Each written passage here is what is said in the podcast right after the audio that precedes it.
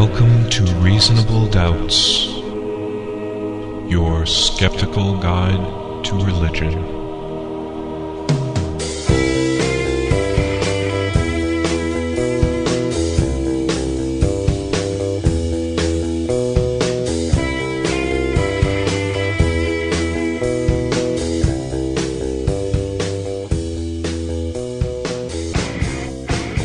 Welcome to Reasonable Doubts, the radio show and podcast for those who won't just take things on faith. Coming to you from Grand Rapids, Michigan, home of the Whopper. I've run out of slogans, so I'm stealing others. You can find us online at www.doubtcast.org, or those of you in West Michigan can listen to us on Public Reality Radio, WPRR 1680 AM, Ada, Grand Rapids, or streaming live at publicrealityradio.org. My name is Dave Fletcher. With me in the studio are my fellow Doubtcasters, Jeremy Beahan. Yellow. And Dr. Professor Luke Galen. How about home of the furniture industry? Or home we, of the we were at one time. Well, office furniture. Office furniture. Well, yeah. Even Steelcase has like six employees. Home of the file cabinet. Yeah, fascinating history of Grand Rapids. Wow, yeah. We'll, we'll delve into that on a later show, no doubt, when we completely run out of topics. Um, we are at no shortage of, of news items to talk about this time around. But we have some old ones that during our colossal break, Yes. uh, where, where we We had more break than a French workers. At least we had output during our break, though. I mean, we had special episodes. We had That's true. So people weren't left entirely without. But there was a very interesting story that came out that uh, it's it's really hard to put down, even though it's it's not as hot in the news right now. This is one worth talking about. Hmm. Yes, Uganda and their uh, love of the homosexual. For those of you who haven't heard, there is a bill in Uganda that uh, has not been passed yet. Hopefully, will not be passed. That would make homosexuality a capital crime, punishable possibly even by death. It would also make concealing someone else's homosexuality a crime. So if you knew someone else was gay and didn't say anything, you too could be prosecuted. Did you hear the Barbra Streisand coming from your neighbor's house? I d- take him away. Yeah. Yeah, it's it's been pretty clear that this movement in Uganda has had a lot of uh, a lot of backing by conservative Christian voices here in America. Not to say that they started it. Nor that they proposed the legislation, but there are certainly connections here. Right, Ugandans uh, every year on June 3rd celebrate a national holiday, a Martyrs' Day, which commemorates an event uh, back in 1886. King Mwanga had, according to an NPR article, By our very favorite Barbara Bradley Hagerty. Yes. King Mwanga ordered two dozen male pages to be burned to death unless they would have sex with him. And they, of course, refused and became martyrs. And so. They um, refused because of their faith. Yes, they which is an refused important because they were part of the- Christians and they didn't want to be forcibly sodomized, which I, I don't And- think you and can who would? blame Yes. anybody for that. This wasn't in the job description. Of course, so this event is very much in the national memory of Uganda. And of course, certain religious right activists here in America traveling to Uganda have kind of preyed upon this. Um, for example, one would be Scott Lively, the president of Defend the Family International and author of the book called The Pink Swastika. Yeah. You don't even need to read the book now, I don't think. That Hitler title had brown shirts. They have pink shirts. Yeah, uh, who traveled to Uganda in March of 2009 uh, to warn them about the gay agenda here in America and how the evil West is exporting exporting the homosexual lifestyle, which will, of course, threaten to destroy their culture. And so, not surprisingly, some politicians in Uganda whipped up into a fury over anti-gay paranoia, then drafted this this And- bill. And, it should be pointed out that a lot of the information that they received from these Western evangelical sources was of the thing of equivalence between homosexuality and uh, pedophilia. Absolutely And they made it seem as if that's uh, oh, you guys didn't know that. Well, our Western science basically says these things are equivalent, and it always starts with the, with the, you know they want to uh, to institute a thing where they can sodomize boys and blah Right. blah blah. So they gave him a lot of a lot of these Western seeming experts who the Ugandans look up to, Right, Because they come there with da- bags of money and and such and try to do programs. Uh, we're presenting this as if they were experts on uh, on this. Yeah, And- as if this was scientific fact. And Right, and a number of the ex-gay uh, movement people, the the people who say homosexuality is a choice, you can change, um, which we've soundly debunked here on the show, and a lot of them um, have ties to Uganda as well. Even Rick Warren.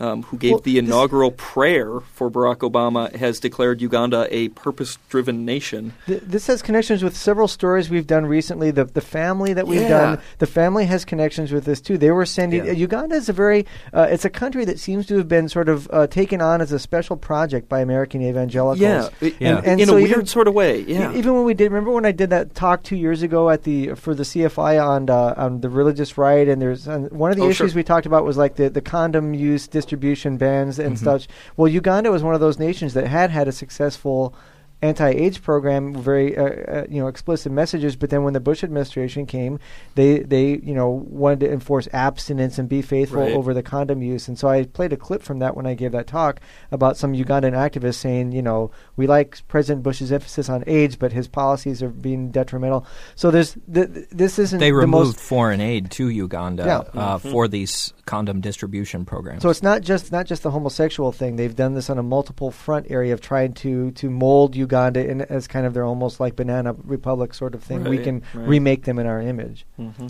uh, Hagerty, to her credit, uh, actually made a good point of bringing to people's attention that several religious right leaders have not stepped up to condemn this bill.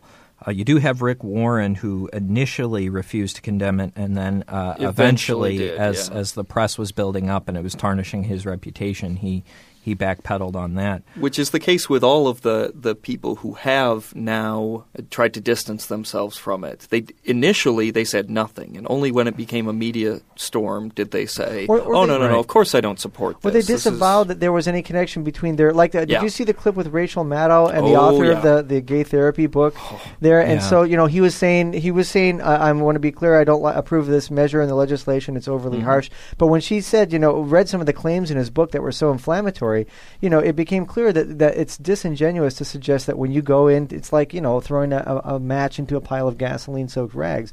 You can say, well, I didn't mean for this to happen, but you're playing. You know Right. what did they think was going to happen? No, Right. and, and and I have to encourage you all to find that uh, Rachel Maddow She video. takes him she apart. eviscerated this guy with his own book. It was uh, it was wonderful. Yeah, uh, Hagerty points out that, quote, U.S. evangelical groups most publicly tied to Uganda uh, have been the quietest. And Right. she names Joyce Meyer Ministries, Oral Roberts University, Hmm. uh, College of Prayer in Atlanta, all have close ties and decline to express reservations about the death penalty. And what's even more amazing to me are some people who are actually coming out and, and defending the bill Yep. not just refusing to condemn it, but defending it. One of those being a conservative Christian media watchdog group called Accuracy in Media. Turns out even the name is not all that accurate. It's amazing, really. Uh, you, people need to go to doubtcast.org and find the link to this editorial by Cliff Kincaid.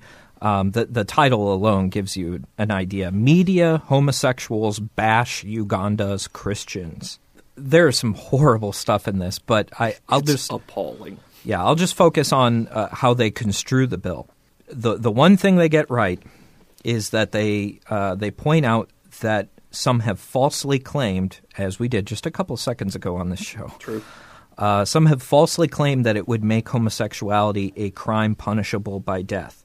Um, that is actually not true, or not entirely true. Uh, the the death penalty is for cases of aggravated homosexuality. They say this would be cases where the individuals were HIV positive and did not tell the other partner. Um, so that that's what the death penalty is reserved for. It's not just being gay. Now, I don't think that makes it Does all it that apply I to much don't think it makes a damn bit of difference. What about a But- heterosexual couple? If somebody Right, gives right. somebody Exactly. HIV Of as course. from heterosexual Of course, contact, I'm, I'm not defending the bill. No, no, no, I'm no, just saying that uh, AIM is accurate in that one regard.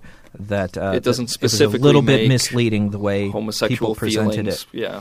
Um, but the way they then construe the bill is that um, okay, maybe it's a little harsh in some areas, uh, but they say it's a law that's formed to protect children from homosexual predators and the dangerous public health impact of the homosexual lifestyle. The bill is designed to save lives by curtailing the spread of homosexual conduct and disease that kills millions.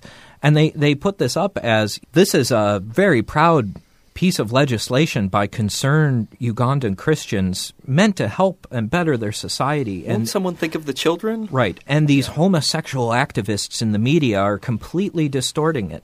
Let me read you a quick list that I took from Ed Brayton's blog, Dispatches from the Culture Wars. Here's a quick list of what this proposed bill would do. Hmm. Uh, number one, it would reaffirm the lifetime sentence currently provided upon conviction of homosexuality and extends the definition from just from sexual activity to merely touching another person with the intention of committing the act of homosexuality. Flirting. Yes. It, of course, it creates a new category, uh, aggravated homosexuality, which, as we talked about, a death sentence attached to that. It criminalizes all speech and peaceful assembly for those who advocate on behalf of LGBT citizens in Uganda. Um, the, the consequence would be fines and imprisonment between five and seven years. Wow. So you can't even argue against this. It criminalizes the act of obtaining a same sex marriage abroad with lifetime imprisonment. So if Uganda travels to a different country and gets a gay marriage, life in jail. Um, well, they should just stay out of Uganda, right? Well, yeah. Why go back? Um, well, it also adds an extraterritorial and extradition pri- uh, provisions that allow Ugandans to prosecute gay Ugandans living abroad. Which which goes against what they're saying this bill is for. If they're out of the country, the Ugandan children and society is fine. How is this No, no, going we, to? We've all heard about them? like the Israeli secret uh, police going and kidnapping people and bringing them back to extradition. Yeah. So now we'll have Ugandan agents like trank darting people in airports Right. and dragging them back on planes because and, you know, and trolling gay bars. what are you doing in the Castro district? Yeah. And, and just to show you how family friendly this bill is, uh, it adds a clause which forces friends or family members to report LGBT persons Yep. to police within 24 hours of learning about that individual's homosexuality, or they too could face fines and imprisonment. Unbelievable. As a note of encouraging news, the president of Uganda has called to have the bill withdrawn. That's true. So that's good. But the sponsor of the bill hasn't withdrawn. won't do it. But I, and I don't know, quite frankly, how the Ugandan system works. If it's like ours, where the president can veto it, should it uh, come across his desk? I, I don't know if that's how it works. Well, we'll know in February because we that's will. when uh, it's coming under consideration. So we'll we'll see how that one pans out. I think though we should keep you know the, what we should do in within our own borders is keep up the pressure on the people who give tacit approval to this, uh, Absolutely. and, and and and force them to either make statements repudiating it, like the people did with, eventually with Rick Warren. right. Yeah. To the extent that they uh, not only just say to their fellow Americans, you know what, hey, I don't support this bill, that they go to the Ugandans and say, look, if you're thinking that what I said supports this kind of legislation, uh uh didn't mean that, okay? Really, we need to go back to square one and, and um, work through this again. They need to, whether it's their fault that it's there or not, um, it's there, and if they if they really don't well, even like this some of these legislation, people who are condemning the bill um, still say, "Well, it's showing that Uganda is taking a step in the right direction." exactly, and, and that's that not is- condemning the bill. That is what is completely disgusting about this. It's like, okay, you know what?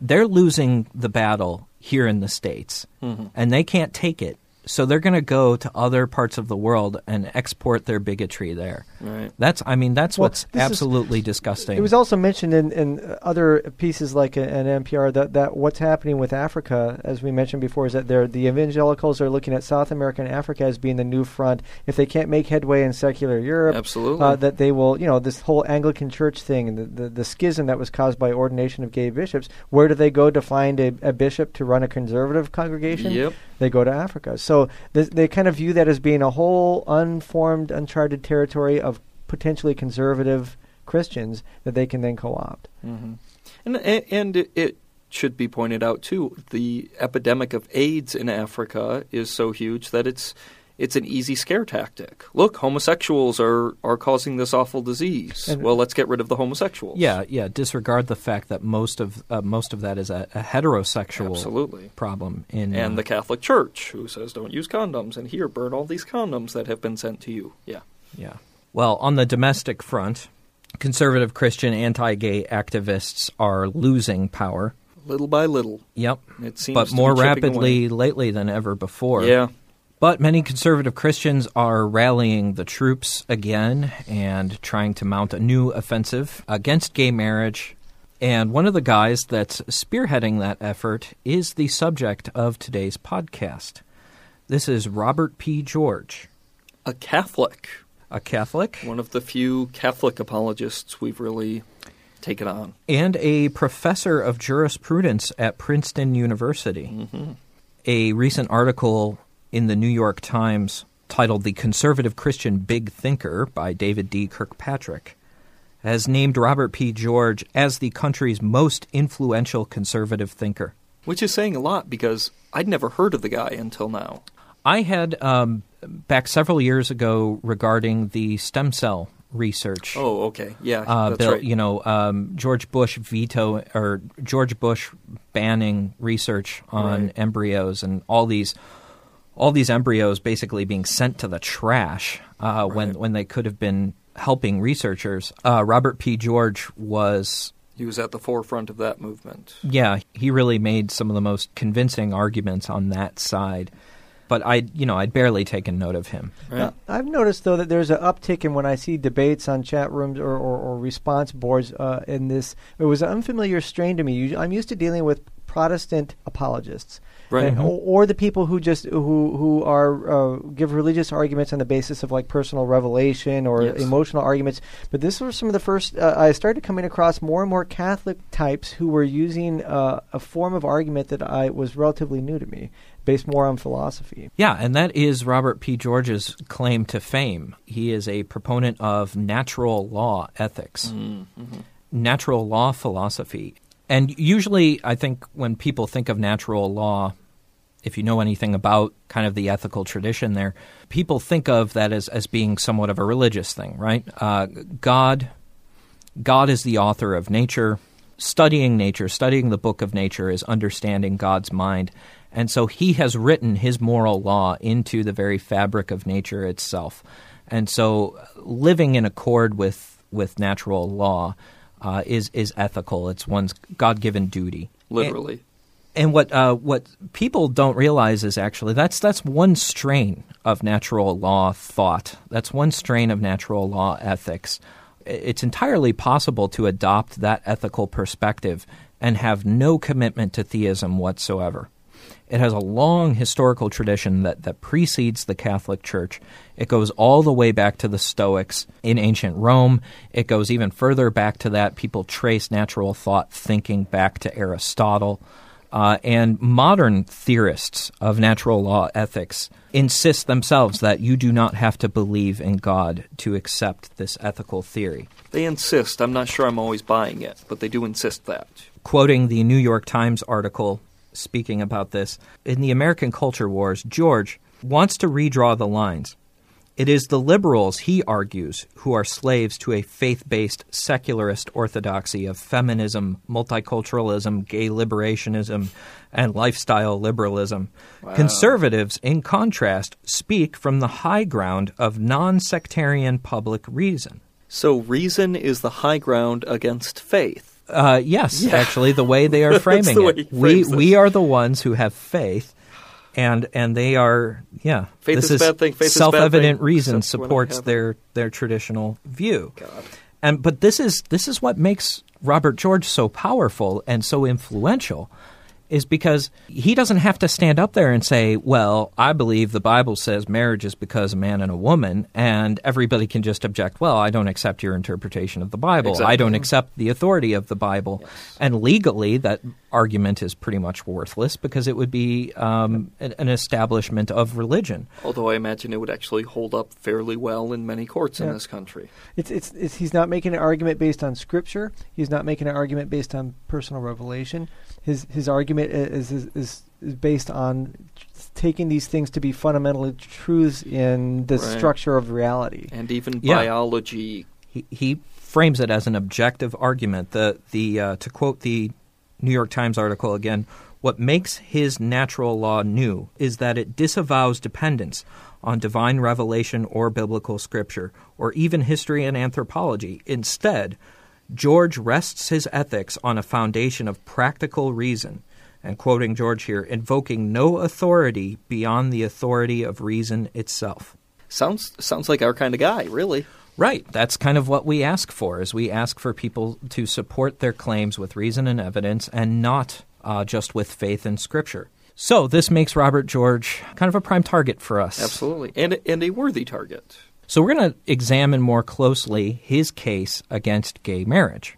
which is related to, to the, the other issues of stem cell and abortion and Right. gender politics too. But it's Yeah. most apparent with the gay marriage issue, so because it rests on his foundation of what the purpose of marriage is. Right. Right. And so, real briefly, before we get into this, I want to give our listeners who may not be familiar kind of a, an idea of how natural law ethics, how that thinking would proceed. Of course, there's all different varieties, and I can't possibly do it justice while being brief. But I think kind of the essence of natural law thought is it doesn't have to be that right and wrong is actually written in the fabric of nature somehow. It's more of the idea is that if before you understand what ethical goals are appropriate for a human being to follow or pursue, you have to know something about human nature itself. The way we are put together, composed, our, our nature as human beings has relevant information for our ethical goals. Um, so, a great case of this is uh, Aristotle, Aristotle's ethics. Aristotle famously came up with the, the goal or the purpose of humankind is eudaimonia, happiness, uh, but happiness in the sense of contentment or kind of a, a peace of mind, prosperity, the good life. And how Aristotle arrived at that as the end goal of human ethics is he, he just he looked at human nature and he said, you know, why do we do the things that we do?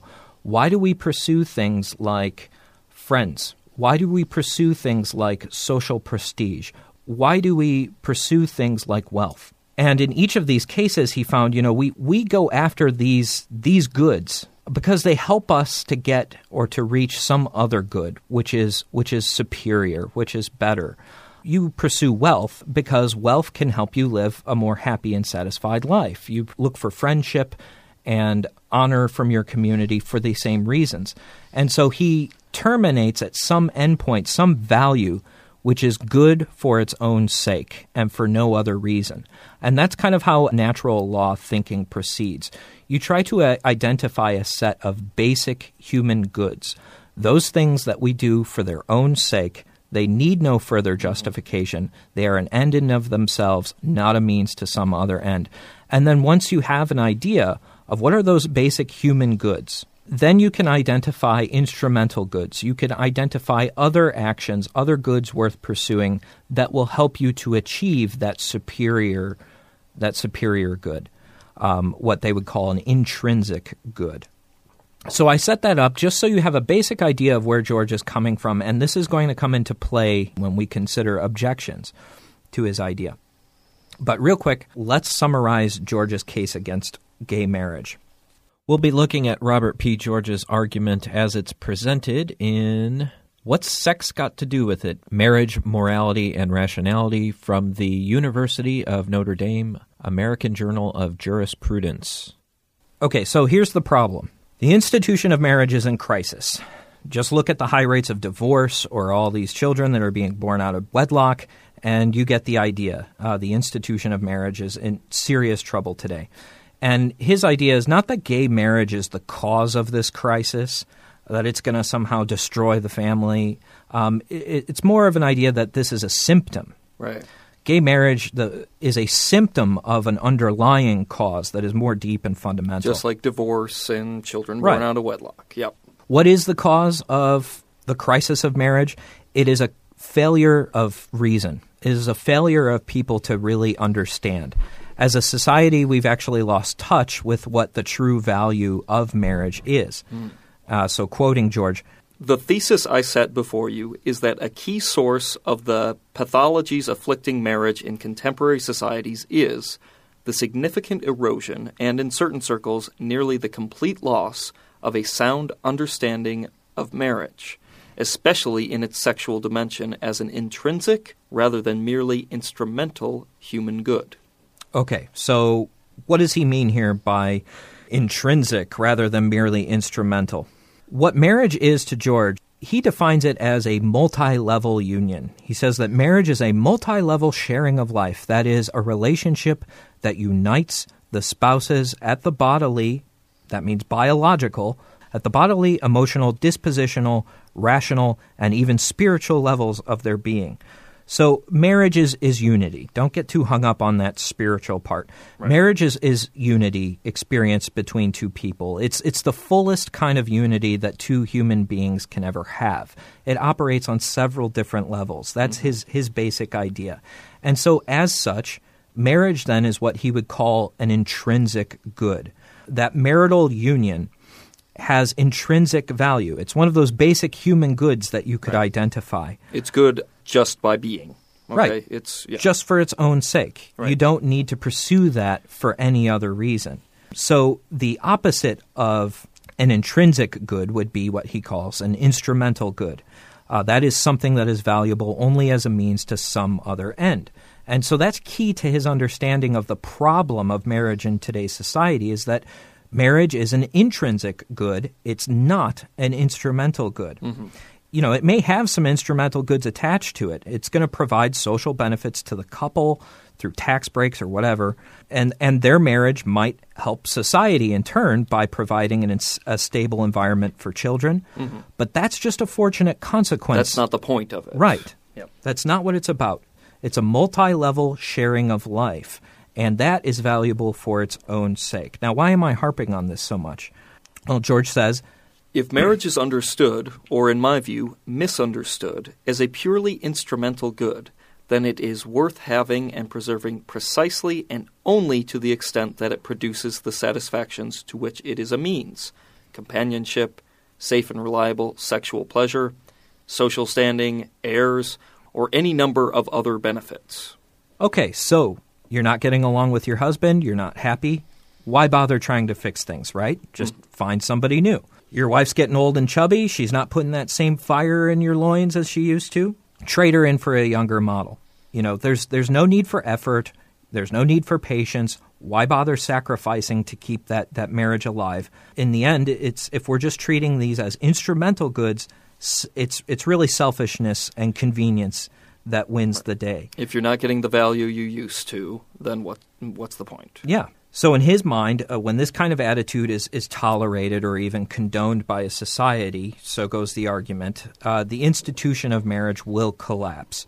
Um, nobody's going to fight for it anymore. And those secondary benefits to society, which really are, are by no means trivial, that's very Of important. course, Of course. Those secondary benefits to society are going to collapse with it, in his mind. So so far, I, this seems semi reasonable. I, I don't really agree with everything he's saying here, but I, I don't think you have to agree with every point to at least see his logic Right. here. The question is, what does any of this have to do with gay marriage? And it really all hinges back on his, his definition of marriage as this multi level sharing of life, and specifically what that entails for George. For him, it has a very strong relationship to the role of sex in marriage.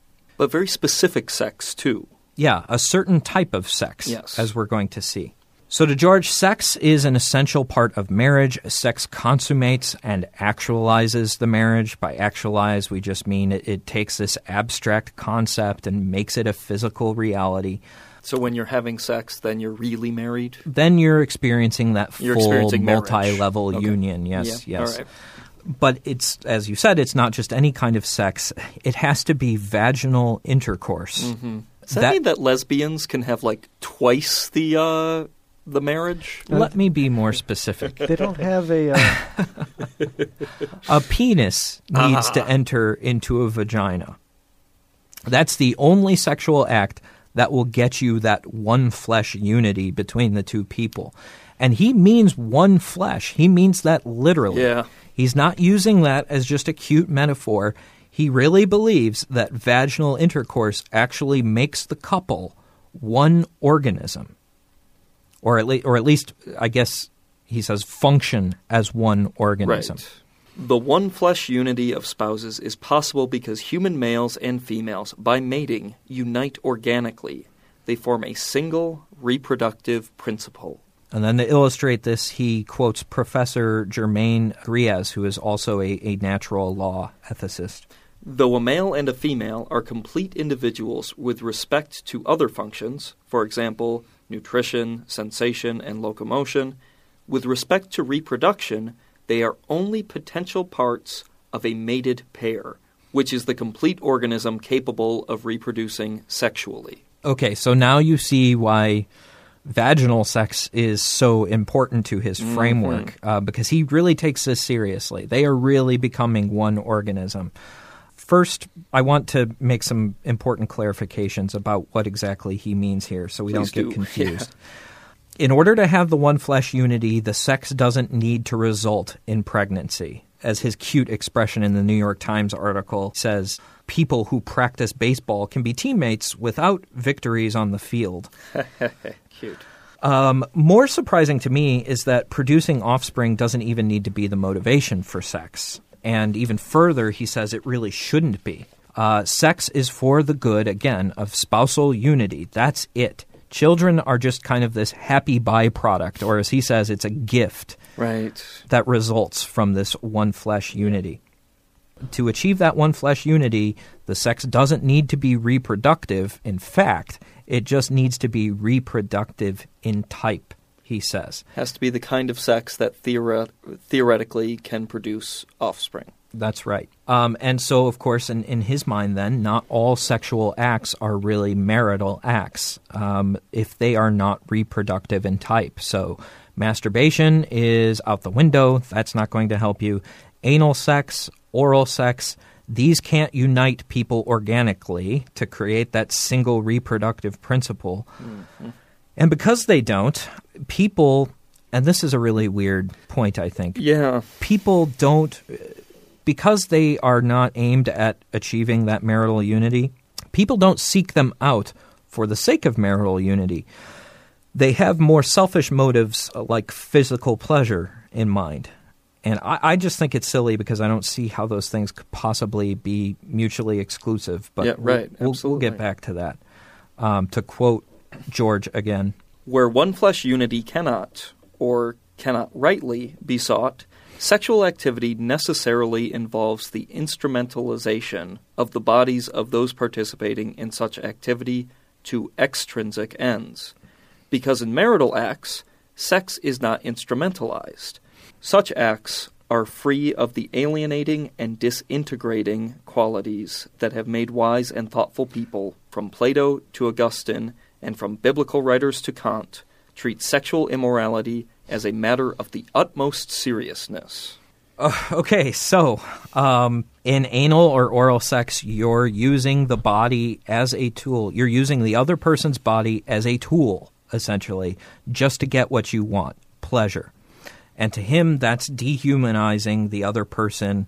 Uh, it's even dehumanizing. When it's at its best, yeah. it's even dehumanizing yourself. It's basically treating them as a means to some sort of end. Mm-hmm. Uh, but luckily, if the penis actually goes into the vagina, you're taking part of something greater. Two bodies are becoming one, and so and so there's another goal in mind: uh, marital unity. So, right. The conclusion that follows from all of this is that uh, technically gay marriage is not really wrong. Um, it's not even possible. It doesn't exist. Their parts just simply won't allow them to experience the pure biological unity that heterosexuals can. Mm. And uh, another conclusion, too, is that uh, foreplay is okay uh, if it facilitates the penis entering into the vagina. All other sexual acts are, in some sense, ethically wrong to him. Though I'm, I'm very happy that he clarified for us that doggy style is still okay. Yeah. As long as it's going into the vagina. Okay. Luke is just shaking his head. I've been containing myself yeah. as we've been patiently laying out the argument. Uh huh. All right. Um, so I think everybody who's listening to this right now is going, why is this guy the most prominent intellectual? That was You my know, thought. This is this just seems ridiculous on its face, and but I, I do want to try to impress on people why it's important that we actually look at George's arguments. Um, it's it's really hard to appreciate the brilliance of his argument and of his sophistry until you consider how you might try to object to it. Sure. um, because he's actually by starting off from this natural law foundation it's very clever. He's heading off many of the objections of an empirical nature that you might bring up to him. You know a typical thing we might try to do on the on the show is to show well okay let's look at divorce you know let's look at, uh, at at marriages let's compare the divorce rate between gays and heterosexuals and uh, you know show that, for example, the divorce rate is lower for gays than it is for conservative Christians. Well, so what? From George's account, that doesn't actually change the biological facts of the situation. Right. Or you could bring up parenting. Um, whatever measure you choose, and we've talked about this on the uh, what was it, the speechless episode. Right. By whatever measure you choose, homosexual couples are just as good at parenting as heterosexual parents. Or in the case of lesbian couples, we talked about they might even be better. But this isn't going to make any difference to George. Maybe homosexuals can be good parents. Maybe they can have committed long term relationships. Call it whatever you want. It's not marriage. That kind of unity can only take place between a man and a woman. And it doesn't just sidestep these empirical objections, it, it really tries to get around certain philosophical objections too. So, what if you object to his definition? Say, I don't accept your natural law idea. I think love is what matters most. And shouldn't that be the basis of marriage? I think that's a mm-hmm. very reasonable response that we typically would bring to an to- argument like this. Well, then he springs the relativism trap on you. Well, you know what? That's just your subjective opinion, Dave. You know, Of course. oh, love, you know, that's great flowery language, but, you know, you're just, that's your secular faith. Uh. This definition that he's using, the natural law definition, rests on biological fact, ah. the reality of nature, not mere convention. And if we're going to base our definition on what the current social tastes are, what's trendy at this time, and not on something objective like human nature, well, then what's going to stop us from legalizing polygamy, incest, bestiality? Really, where are we going to draw the line if it's all just our subjective social conventions? And, and then, then his masterstroke, in my opinion, then he's perfectly positioned to shift the burden of proof from himself onto his opponents. It is necessary, therefore, for critics to argue that the apparent one flesh unity that distinguishes marital intercourse from sodomitical and other non marital acts is illusory, and thus that the apparent bodily communion of spouses in reproductive type acts, which, according to the traditional view, forms the biological basis of their comprehensive marital relationship, is not really possible. So now it's up to us to somehow prove that heterosexual intercourse doesn't become a mated pair, a complete organism of capable of reproducing sexually. I suppose if you define organism however you want, then uh, Well, right. And I think we really can challenge this. I don't Yeah. think it's all that difficult. Um, but before we get into that, let's first consider some other objections.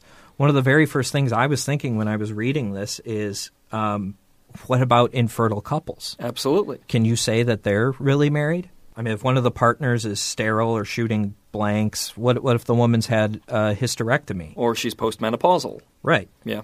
They're not a biological unity capable of reproducing sexually. So, So that's not a marriage. right. Well, except it's the reproductive type act, right?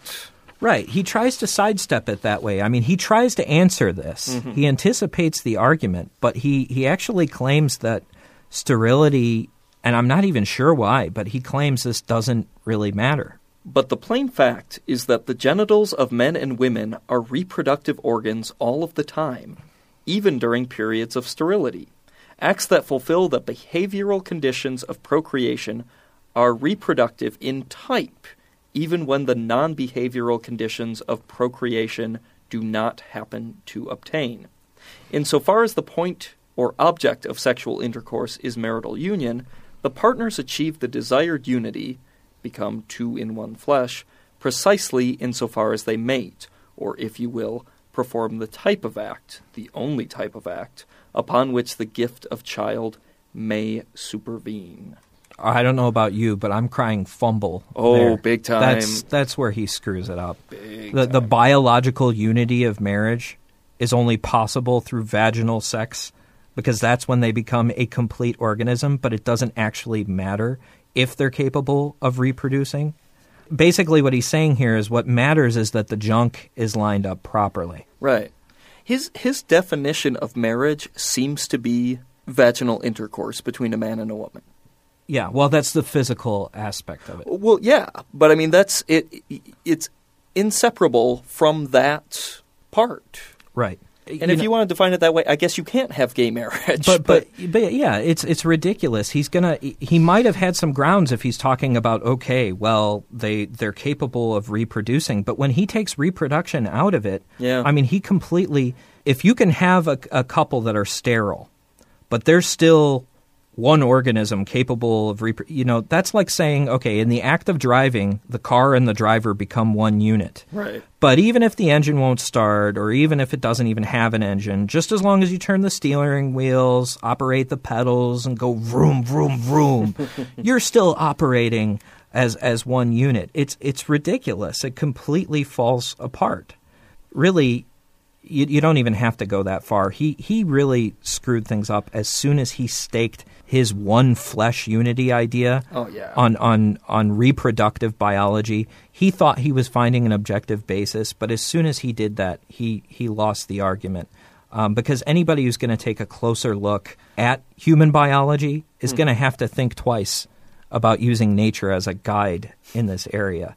So now we turn to our expert on human sexuality here, uh, uh, at least on the academic end. his argument is unusual in the sense that we usually have people complaining about sec- uh, evolution and secularism as, as saying that our evolutionary history is somehow justifies this or that behavior. That is, we're the ones that, that say, well, since uh, you know there appears to be violence in our evolutionary history, that doesn't make it so. You evolutionists. He's actually turned it around by saying by using natural facts like the way a penis and a vagina go together to to justify why here's the way that it looks biologically, so that Right. justifies here's the way it should be, Right. Th- or that the only way it could be. But if you look at sexuality, I mean, it just doesn't line up with the facts about like evolutionary theory about why uh, you know evolutionary theory says that different sexes exist, male and female, because there is an inherent competition involved, Yes. not Right. not unity. Uh, that that if you look at the reproductive tracts of men, of women, for example, they are often used to weed out and prevent. Uh, Mhm. Conception, or at least not make it easy Right. uh, to uh, so that she can select the best sperm. For example, there's a whole area of sperm competition theory, not only with humans but with men. That you know, why do chimpanzees have huge testes? Because they need to compete with other chimpanzees. Why do females? Uh, one of the uh, theories about female orgasm is that it's designed to select or uh, suck up specific quality male sperm. Why is the vagina so acidic to sperm killing them? Is because it's it's basically weeding out the It's weenies. selective, And, yeah. and and the male and the male sperm does this competition too, right? Like if, Forming amongst themselves. uh, let's say a man and a woman are prevented from the ecstasy of biological union um, what a because beautiful phrase. because he's he's going on a business trip or something. When he comes back and and has sex with his wife, the volume of his ejaculate sperm actually count. increases. His sperm count, yeah. And animals Hmm. have things like sperm plugs and blocker sperm where they try to, to fight out with another male's potential ejaculate. Uh, but even on a chromo, now we're finding even on a chromosomal level, there's actually competition between males and females for dominance of which alleles become dominant for different Really? traits. Yeah. Uh, and There's a little his- war going on in there. be, there's behavioral evolution that, that talks about like w- w- with women when they're ovulating and they have a part a steady partner but who's not there they behave or dress differently than when they either don't have a partner or when the partner's with her Yeah. so there's all sorts of converging evidence that that that that this one flesh unity idea is, is simply uh, is not only um, odd, but it's it's actually the opposite. That that in some ways there is an inherent competition between males and females. Not that we don't want to reproduce in a biological sense, but just that there's this idea of, of the monogamy standard of vaginal intercourse between a male and a female being that's the only thing that it exists for is to make conception easy is just wrong. Yeah, Yeah. yeah, Mhm. that's. I even uh, this may be a little off the topic, but I I was reading somewhere that even in pregnancy, um, this little genetic war between the sexes is still going on. So so the the the on the Y me chrom- on the Y chromosome something's going on that's trying to get the fetus. To draw more uh, resources from the mother, uh, which could potentially harm her. If you're a male and you uh, have a child that a female is carrying, it's to your interest that benefit the child, even if in some cases not the mother. That is, well, Right. if you had to choose to, your genetics want that child to exist. Right. For a female, that's the opposite. Yeah, and Uh, they've evolved you can have countermeasures. They've evolved uh, countermeasures to actually duke this out. Yeah, and you I can mean, think that it's almost like a, a mathematical necessity that any male's chromosomes who promote sur- fetus survival at all other expenses secondary is are going to survive more than ones that say, "Oh, yeah, you want to abort my kid because you're not getting nutrition. Oh, go ahead and do that." I mean, it's Right. th- there's an inherent conflict of interest in in that. Um, so that's one problem with his theory is that it, that doesn't fit up with that, you know. And and I think that's a more general thing is that his the sophistry of his argument is apparent because it looks in, like you said before. You mentioned it's almost designed to to do an end run around any empirical objections. Right. He even de- denigrates in some of his essays empiricism itself. He calls it Yeah. reductionistic and, and the merely factual, as opposed to the shining diamond of, of armchair Uh, type yes. The rationalism. merely factual. The merely Yeah. factual is a Yeah. phrase, and, and so like when you start thinking of these things, like what about infertility? What about this? Uh, what about that? That he will then say those are all instrumental aspects, not the you know, uh, you the know uh, intrinsic. means to the goal. So if you talk about like what's best for the child, we we mentioned divorce, for example. However Mhm. regrettable that in some situations, research shows that divorce is actually in high conflict relationships. It's better for the kids that their Mhm. parents divorce. I can speak to that personally. Uh, my my wife and her ex husband are both, and their children are better off So he- because they got divorced. He tries to, to actually throw things in there that you're not looking for, like, oh, empirical objections don't matter, but then he'll say, you know, divorce is a negative thing. Look at the rampant divorce. And You can see he's trying to have it both ways. Yep. He's trying to say divorce bad, marriage good, uh, homosexual marriage bad, but, oh, but any empirical objections, don't even try to make them against my argument. right because he's created this philosophical foundation that that he's going to work th- from. That, that's why originally with his argument, I was I was thinking, you know, most people when they try the standard objections, you know. They're going to be forced to refute the meta ethical foundations of natural law, and how many people are going to be even even know how to approach that?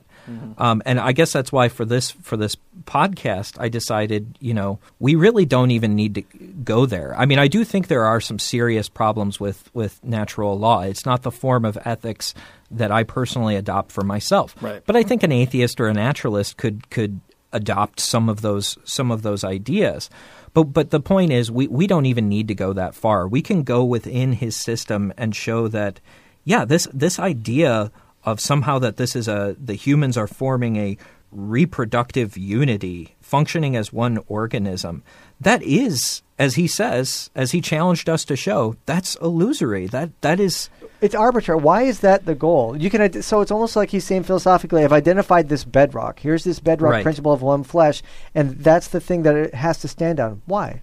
Yeah. Right. Well, why does marriage Where- have where to is that stand on that? from? And and if he's really serious about uh, looking to human biology to find this foundation, well, then, as you just pointed out, Luke, he'd be better off looking at, at reproduction as genetic warfare, basically. Well, it's sexual competition for individual reproductive gains And think about at the- every level. Think about the implications of that too for things like marital happiness, women's rights, even child welf- welfare. He's prepared to throw that baggage overboard Right. for a Yep. a idealized thing. So, like we said, you know, with with divorce, with child welfare, or in for like a gay couple raising a kid, he's willing to then say, well, the child's welfare is not the primary thing. That's a secondary aspect of Mhm. of what marriage Right. is for.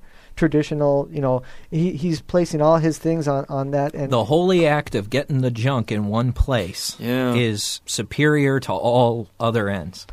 It's a mistake too to say that you know because because the two parts fit together so perfectly that's the way it should be because there are other parts that fit together really well too and Well, that's why I thought this this other quote that he added. Mhm. What he said, he quoted this guy John Finnis, who's another Catholic philosopher, and he goes, uh, "It would be more realistic to acknowledge that the whole process of copulation, um, and, and I should say, he brought this up to as a counterpoint to people who are saying, look, your argument excludes infertile couples from from being married." right Uh, he brought this up as, as his counter argument. It would be more realistic to acknowledge that the whole process of copulation, involving as it does the brains of the man and the woman, their nerves, blood, secretions, coordinated activity, is biological through and through. The organic unity, which is instantiated in the act of a reproductive kind, is not the unity of the penis and the vagina. It's the unity of the persons in the intentional, consensual act of sexual intercourse. My God, he just, it's like he's, I said fumble earlier. This is like he's passing the ball to the other team. Yeah. It, it's just, it's ridiculous. So, so why then, why does it matter if it's vaginal intercourse? If it's about all this, this multi-level working together, that's, that's silly. Yeah, I think that his his argument against this is we've been talking about the gay marriage thing, but he extends the same principle to other things like we mentioned stem cell research, uh, even traditional you know like traditional marriage where the where the each sex has some sort of unique role by biology. Uh, he extends this view to things like you know a lot broad variety of social policies. So you can go and look up if you if you look on the web, you can look up his essays on a variety of topics beyond gay marriage, but they all involve this notion of traditional uh, values being justified philosophically yeah through pure reason. And I think what's dangerous, what our listeners need to know is this is not just dangerous for gay marriage or, or the stem cell research. It's dangerous on a, on a level of society because in some Yeah. of his essays he's arguing that this trumps things like, for example, democracy. yeah Yeah. yeah Democracy is not a primary value. He argues it is not. A, a, a, it's that it is one of those instrumental values that's not good in and of itself. Mhm. And Right. so he's basically like on issues. He's urging Catholics to not go along with essentially a social consensus. right. Yeah, Uh, and even if we find his arguments silly, um, what people also need to realize, and why this Robert George guy is a very important figure to watch, is because natural law ethics does have a foothold in legal thinking. yeah absolutely. It has a Antonin m- Scalia.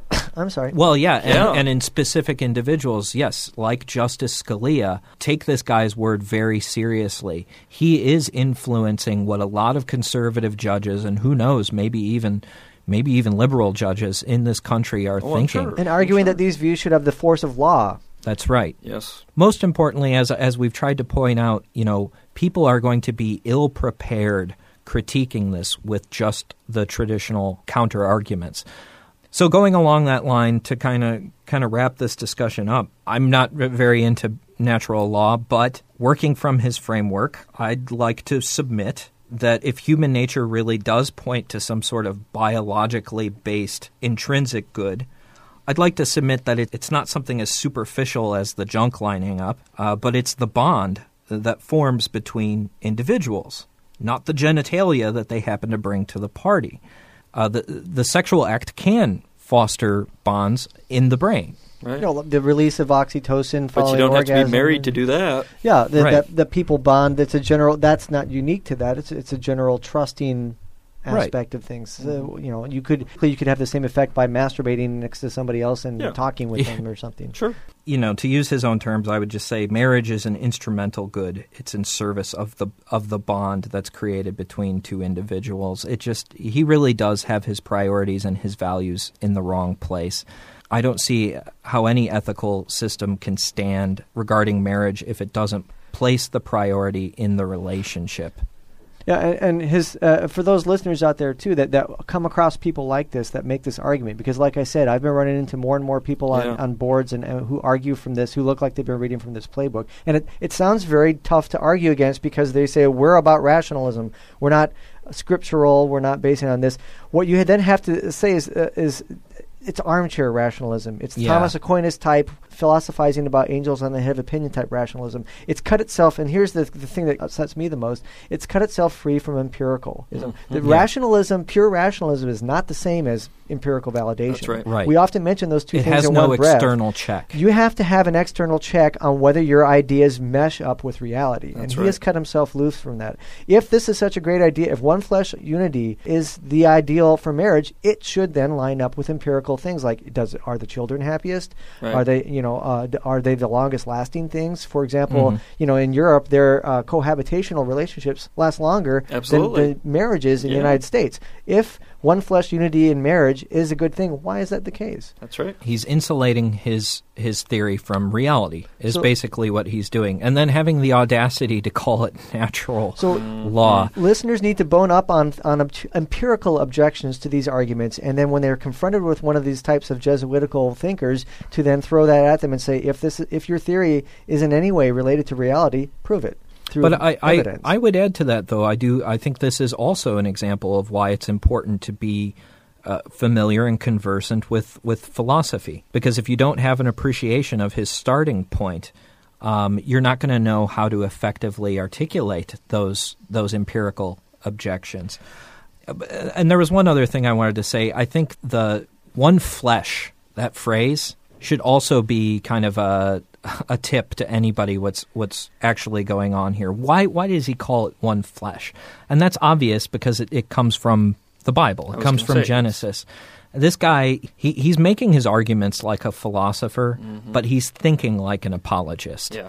He's starting with his end conclusion. and they always seem to line up magically with his Right. with Yeah. biblical principles. The and then Catholic he's, stamp he's on this. tailoring all Read- of his of his starting assumptions to get him to that end Yep, conclusion that he absolutely. No, and, wants. and, and read his essays on things like uh, a social policy. He'll say he'll say Catholics, you want to fight Oh, for yeah. poverty and social justice. Yeah, do that all you want, but don't. th- These are not gospel issues. He even says that somewhere in there, in the uh, it quotes him like in the New York Times piece as saying, uh, "We need to fight for the gospel issues of homosexuality and and Which marriage." isn't in the really gospel. Which is- yeah, That's a gospel yes. issue and not social justice, sir. Yeah. Uh, so you know Yeah. he Yeah, when you actually turn to like a, a religious magazine, what was the one you looked up, Luke? Uh, there was some religious periodical that he writes Yeah. for. He completely Touchstone. yes, Touchstone. thank you. When you read those, it becomes completely clear where he's coming from. His stuff on uh, abortion that he wrote, he's actually comparing liberals to. He's calling them worshippers of the detestable god Molech. And, and sex education Wow. is sex Really? education is uh, is uh, mysticism and and uh, my sophist. God. You know, he's yeah, he, he's across the whole board. Sex education, uh, tradi- uh, non-traditional gender roles of egalitarian sex. You know, women are not safe from this guy. Uh, he's saying that you know that they are that they have specific roles based on their biology. Yeah. yeah. Well, he's the he may claim that he's using a, a rational approach, but Catholicism is stamped all over his way of thinking. It, it's almost like we mentioned Scalia before. It's almost like we can predict what decision he's going to make before he ever makes it. Absolutely. It, Yeah. it, it makes a mockery of the, of an independent, you uh, like a judge, just to know that somebody's going to take a certain position and then post hoc generate whatever rationale you need Well, to and get that New. York Times article talked about all his connection. He's got Scalia's ear. He's got Newt Gingrich's ear. He's actually um, doing some of the most to bring together all these warring factions Yeah. of Protestants and Catholics together to get behind these really reactionary policies. Because it takes on this veneer of an intellectuality and, and an independence from the emotional aspects of Right. religion. Mhm. You can you can make your stand on a rational basis. so I wouldn't be surprised if Robert P. George shows up again on the podcast sometime in the future. Yes, he's on our radar now. All right, we're going to end this week with another Stranger Than Fiction.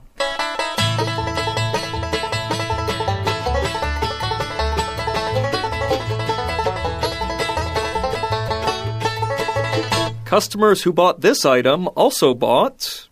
That sounds like it's from Amazon.com. Well, you know what?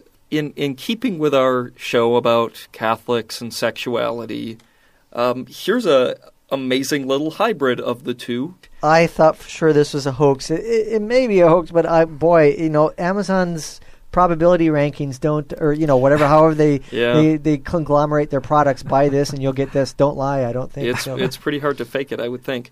Um, on Amazon.com, you can buy a box of 1,000 communion wafers. so it's your go go to shop for bulk supplies if you are stocking up your.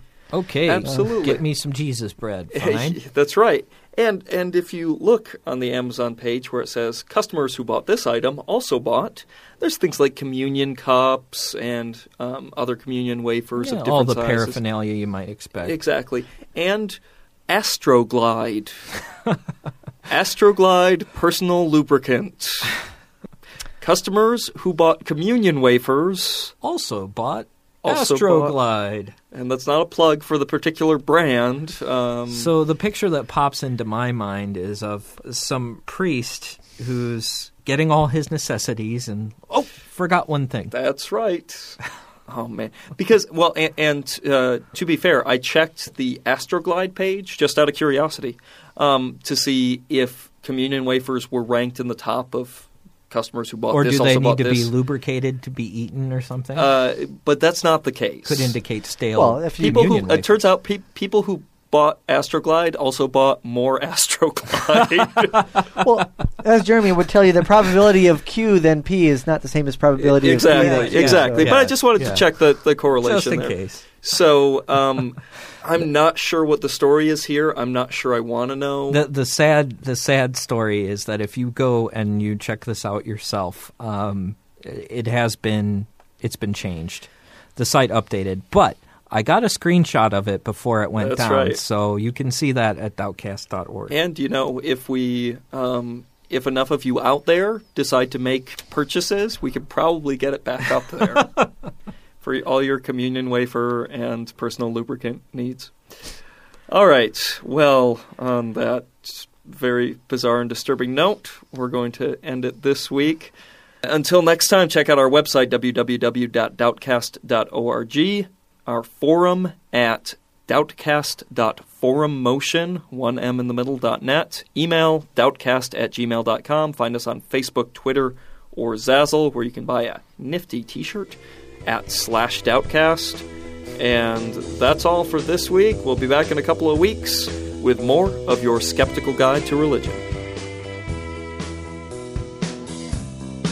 To catch up on past Reasonable Doubts episodes or to email your questions or comments, check out www.doubtcast.org. Reasonable Doubts is a production of WPRR Reality Radio. You can find out more about reality radio at publicrealityradio.org. Reasonable Doubts theme music is performed by Love Fossil and used with permission.